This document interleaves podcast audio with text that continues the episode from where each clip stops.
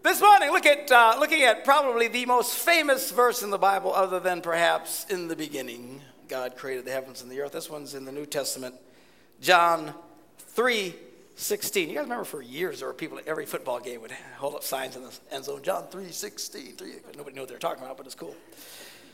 This is it, John 3 16. For God so loved the world that he gave his one and only Son, that whoever believes in him shall not perish, but have eternal life. God so loved the world that he gave. Now, the word gave there really doesn't capture it all because it was more than just giving, it wasn't just some little side thing God did here. He greatly sacrificed so that we could have life. Today, we honor sacrifice. We do this every year at Celebration Church. We take one Sunday as we come up to the 4th of July, and we just take a time to reflect on the freedoms that we enjoy as Americans and take time as a group of Christians to say thank you. Thank you to God for the blessings that we enjoy, and particularly we want to say thank you to the men and women who, through the years and currently, who are serving uh, to make these liberties that we enjoy possible. Uh, we need to be careful that we don't just take these things for granted, that we are grateful. And as you see some of these young men and women who are uh, here this morning uh, in uniform, make sure that you take the time to thank them for what they do and thank them for their service. You see military men uh, as you're moving about or traveling around. Again, just come up to them and say, hey, I don't know you, I just want you to know I thank you for what you do. Thank you for it. It means a lot to them. We need to be grateful people. So, this annual thing that we do is about just being grateful and showing respect. The Bible says, give honor to whom honor is due. And in my mind, these men and women deserve great honor. This is not a political thing. There are political questions. I know a lot of people argue about politics. We're Americans, that was, that's what we do. We yell and scream and holler and debate everything. And I know there's lots of debate about whether or not we should be in Afghanistan or in Iraq or whatever, you know, but that's a political question. We don't get into the political question here. And I know lots of people yelling today, you know, that our commander in chief is inexperienced, it's a bad thing. Others say, no, it's great because we get new ideas. Again, these are political questions, and that's not what we're talking about today. Today, we do not tackle the political, we simply honor the brave men and women of our armed services who have sacrificed so much that others may benefit. Um, every week, I dare say I get at least three, sometimes five emails or comments from people, uh, military families all over the world who are aware of what we do. Uh, the internet's a fabulous thing, and of course, we're on radio and television, and television splashes our faces uh, all over the place. It's, it's, the crazy, I'll be in the weirdest places, and people come up to me and say, Aren't you Mark Gungor? You know, the first thing I think, Are you a bill collector? No, no, I don't want anybody. So, uh, but uh, um, in fact, I was in, uh, I was in London a, couple of weeks ago, and I'm in front of Buckingham Palace, and this guy from India comes running up to me hey, hey, hey. I thought I lost something or I did something wrong. I said, why is this? Aren't you Mark Gungor? And uh, that's amazing that people see us all over the place. And a lot of military personnel uh, have seen us. And then because, either because of uh, our Laugh Your Way to a Better Marriage seminar, a lot of chaplains around the world uh, take special retreats with uh, military families and then they'll play them my DVDs and stuff, and, and it's great fun. I get great comments from them. One of the neatest things was about a year ago, I think, uh, uh, someone had taken a picture of a bunch of soldiers and their wives watching me on TV on a big screen. I could see the picture of me and all the families around them. Uh, but what was really amazing about it is this was in Iraq that they took this picture. And the real kicker was it was in one of Saddam's palaces. You know, isn't that funny? I bet you old Saddam never thought that would happen, you know. Mark Gungor show today at three, you know. But uh, but not only do they, they, they listen to that, but then they, they become exposed to the church and they listen to the messages that we share here at Celebration Church. And they listen to me and my brother Eddie and others who minister here, and they hear the culture that we share and the truths that we share, and, and they feel like they're a part of it. And, and it's great. We get this from people all over the world, and it's, and it's really fabulous. You know, uh, people don't envy us uh, because of our weather. This is true.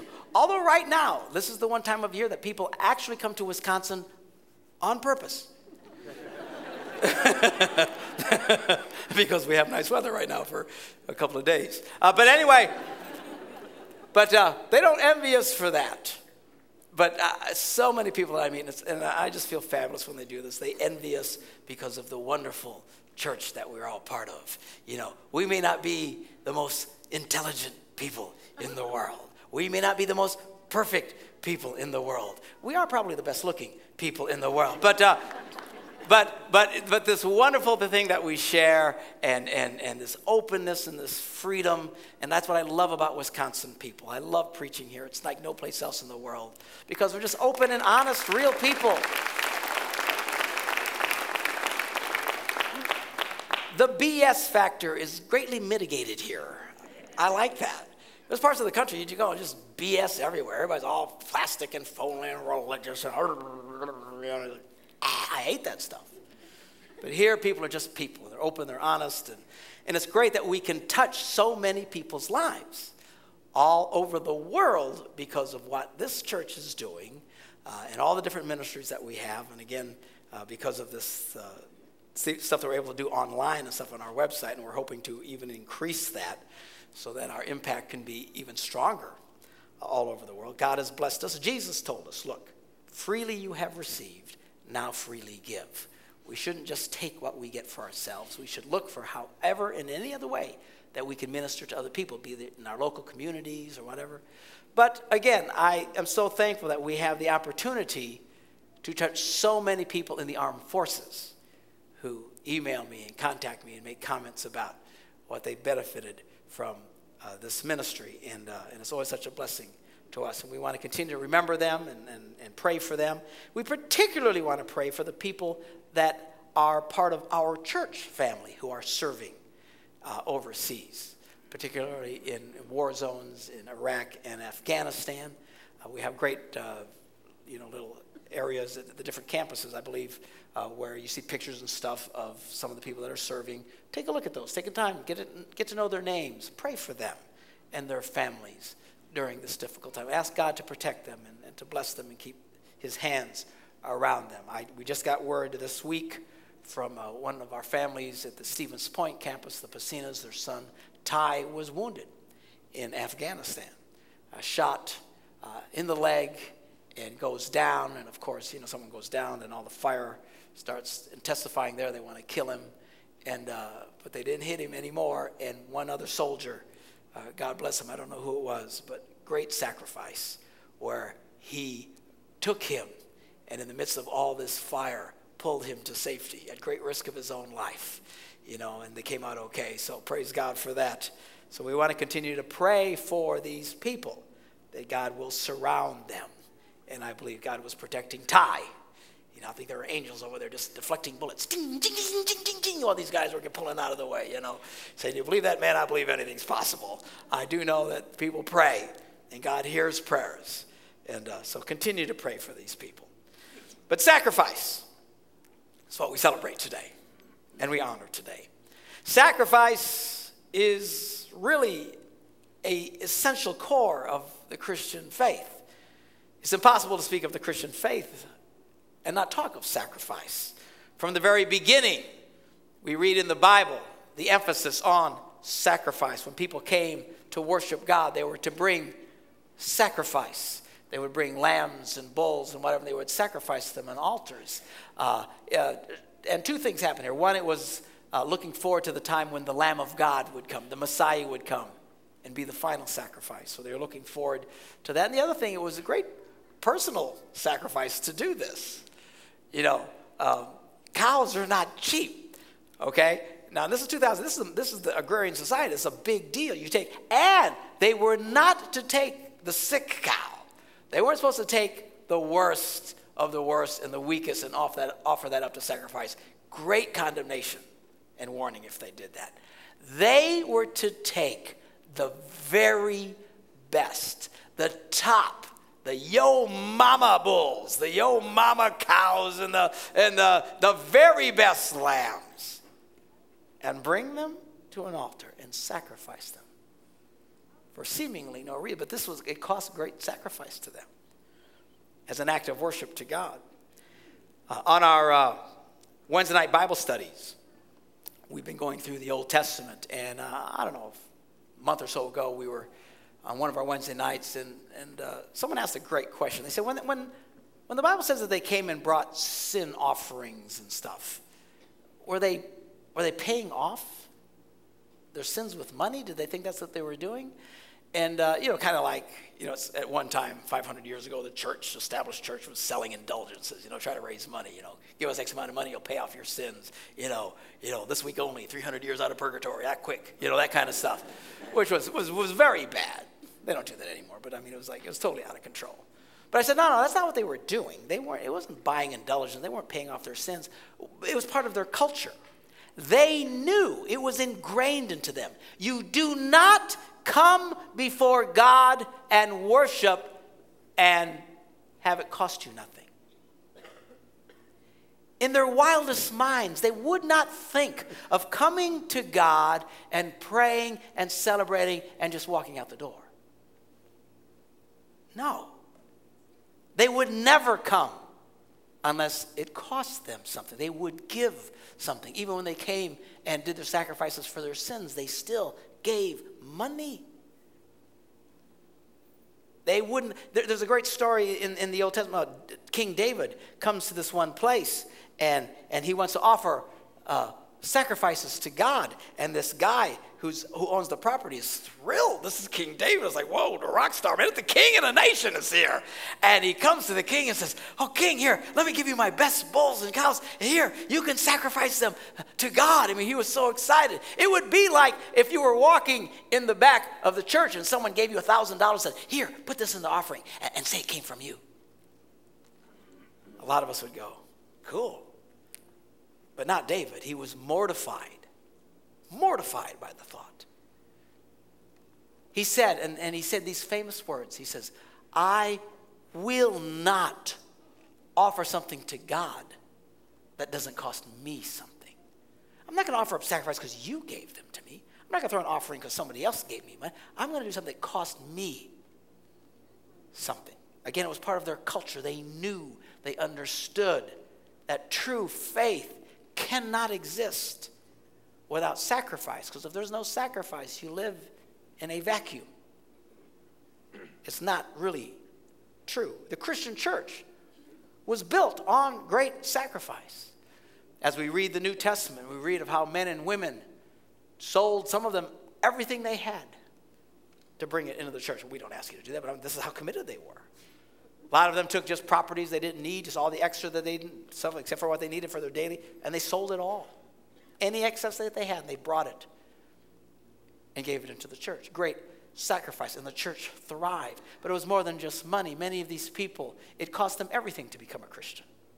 You know, today you might say you're a Christian, and people around you at work or some of your friends might, ah, you weirdo. You know, that's, that's about the extent of it. But back in those days, you proclaim to be a Christian, it could cost you everything. Many of these people would lose their jobs, would lose their positions, property would be taken from them.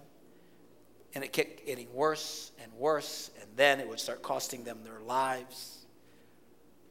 Their children would be lined up in front of them say, You stop this Christianity or I'll, I'll slit their throats. What would you do? What would you do? And they stood firm in their faith. Then it became part of their amusement in the Colosseums, and they would take these people, people like you who claim to like Jesus, take everything from you and throw you into a, a Colosseum for sport as they cheered. They cheered and partied, man. It was. They laughed. As gladiators would slice them up or animals would rip them to pieces. You would think, under such great sacrifice, this church would collapse and fall. But exactly the opposite happened. It continued to thrive amazingly. And it's amazing if you read history, if you look at the history of that period of time, in what a short period of time, how those people, these committed people, they turned the world upside down in a fraction of history and brought the Roman Empire to its knees as they began to recognize that Jesus Christ is the Son of the living God. Wow! All made possible because of great sacrifice. Sadly, today, sacrifice is something a lot of churches don't want to talk about. You know, these ultra seeker friendly churches, they call them. You know, don't say anything that might offend anybody because maybe they won't come. You know, we just want them to come. We just want them to come. I don't know to what end, but they, they never tell them to do anything, but because, well, you know, you don't want to offend anybody. But is that truly the message of Christianity? You have to remember, God is not some little girl that sends out invitations to a tea party and then sits there and hopes at the door, Ooh, I hope somebody will come. I hope they'll come. I hope I didn't say anything to make them mad at me. You know, Jesus, we read in John, the sixth chapter. This, this is an amazing time in his ministry. Now, you have to remember, at this point, Jesus is like the ultimate rock star of the day. They followed him by the thousands. And they didn't have cars, people. They had to walk for who knows how long. And they wanted to hear this man speak.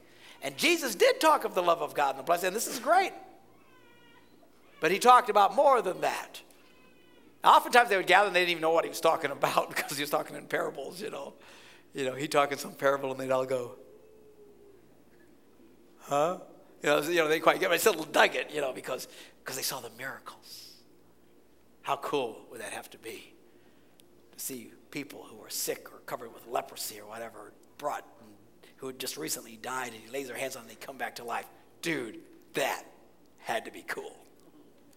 But the biggest thing, the thing that made the crowds go nuts, is when he took bread and he broke just a few pieces and fed thousands of people. Now, this is cool. They came by the thousands. And they clamored about him because he could feed them. And if you read it, Jesus was pretty appalled by the whole thing. Because I can feed you? And at the height of his popularity, Jesus turns and looks at them and says, I tell you the truth. Unless you eat the flesh of the Son of Man and drink his blood, you have no life in you. Now, he wasn't advocating cannibalism, and they knew that. A lot of people say, well, he's talking about communion. They didn't know anything about communion. There had been no communion yet. This is Middle Eastern culture. They're talking in terms, what he's saying is you need to have complete identification with me. You have to completely be engrossed in me. Wow, it's pretty tough words. He says, Whoever eats my flesh and drinks my blood has eternal life, and I will raise him up at the last day, for my flesh is real food and my blood is real drink. Whoever eats my flesh and drinks my blood remains in me, and I in him. In verse 60, he says, On hearing this, many of the disciples said, Whoa, this is a hard teaching. Who can accept it? Again, they weren't freaking out because of cannibalism. They knew what he was saying. What? Total? What? I'm not total? No, no. I do some miracles, man. Make a sandwich. You know, this is cool. Total identification. In verse 66 says, From this time, many of his disciples turned back and no longer followed him. The rock star status was coming to an end as Jesus challenged people. Hey, sacrifice sacrifice. Jesus turned to look at his disciples, the 12 guys, he says, Well, do you guys want to leave too? Verse 68, Simon Peter says, Lord, where are we going to go? You alone have the words of eternal life. To invite our ushers to come at this time and our musicians get ready for our communion. As you enjoy your 4th of July this year and the summer, and you know, and it's great. Again, we are not one of these churches that hammers on people. You got to be in church every single Sunday or you're going to hell. We don't think in those terms. We don't talk in it. Now, you need to be committed. I mean, you need to come in more than, you know, just when the weather's right. I mean, come on. You should be a committed part of this community so you can grow in your faith. But if you take some time off, you want to go camping or something like that, that's cool with us. You go somewhere nice, take me with you. Okay? But as we've been talking about, don't forget God this summer. Now, we've come through a very difficult time this year, as many churches, most churches all across America came through a very difficult time as the economic downturn came. We came through pretty amazingly, considering some churches, they were just devastated with what happened to them financially. We had to make some tough decisions, but we stayed responsible. We've paid our bills. We live within our means. But now summer comes, and as I said a few weeks ago, I just began to grow and going, oh, summer. What happens in summer is offerings drop down, and it's not because people don't care, it's just they forget. I was out of town. Let me encourage you don't forget your church this summer. Have a great summer. Have fun. Take whatever time off you need. But if you can't be around, go online. Give online. Continue to support. You're going to be on town, throw an extra check. When you come back, make up for where you were at. Your offerings, though they may not seem big to you, it's when lots of people don't do that, it really, it really hurts the church. And it keeps us from doing what God has called us to do minister to you, to your children, to your grandchildren, to reach out to people wherever we can and share the love of God with you. Uh, our radio, our television program in central Wisconsin, these things would not exist. Actually, we were getting ready to cut back our program in central Wisconsin just because of the cost. One family at the Stevens Point campus stepped up and said, We'll pay it. We'll pay it. God bless them.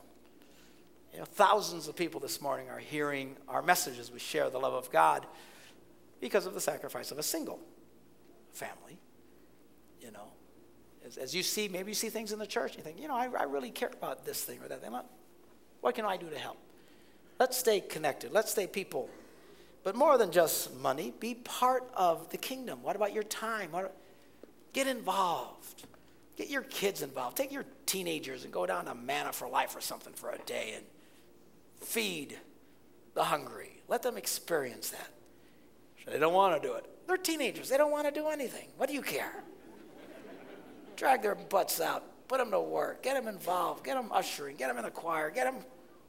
Get connected. Remember, True faith with no sacrifice is an illusion. It's a vacuum. That's got kids raised up in churches, and they, as soon as they leave, they just run around. God's really not a part of the life. They're sitting here, just sitting here, just sitting in church doesn't make you a Christian any more than sitting in a garage turns you into a Buick.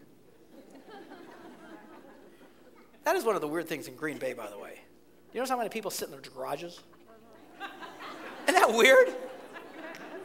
It's, a Green Bay thing.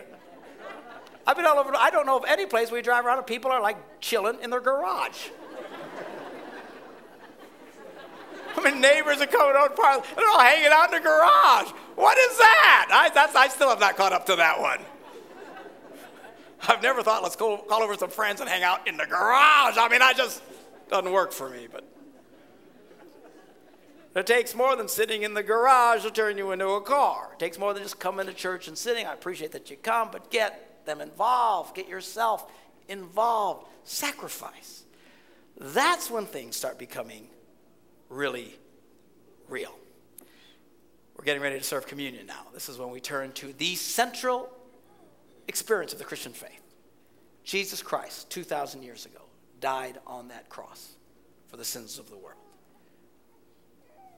He didn't want to do it.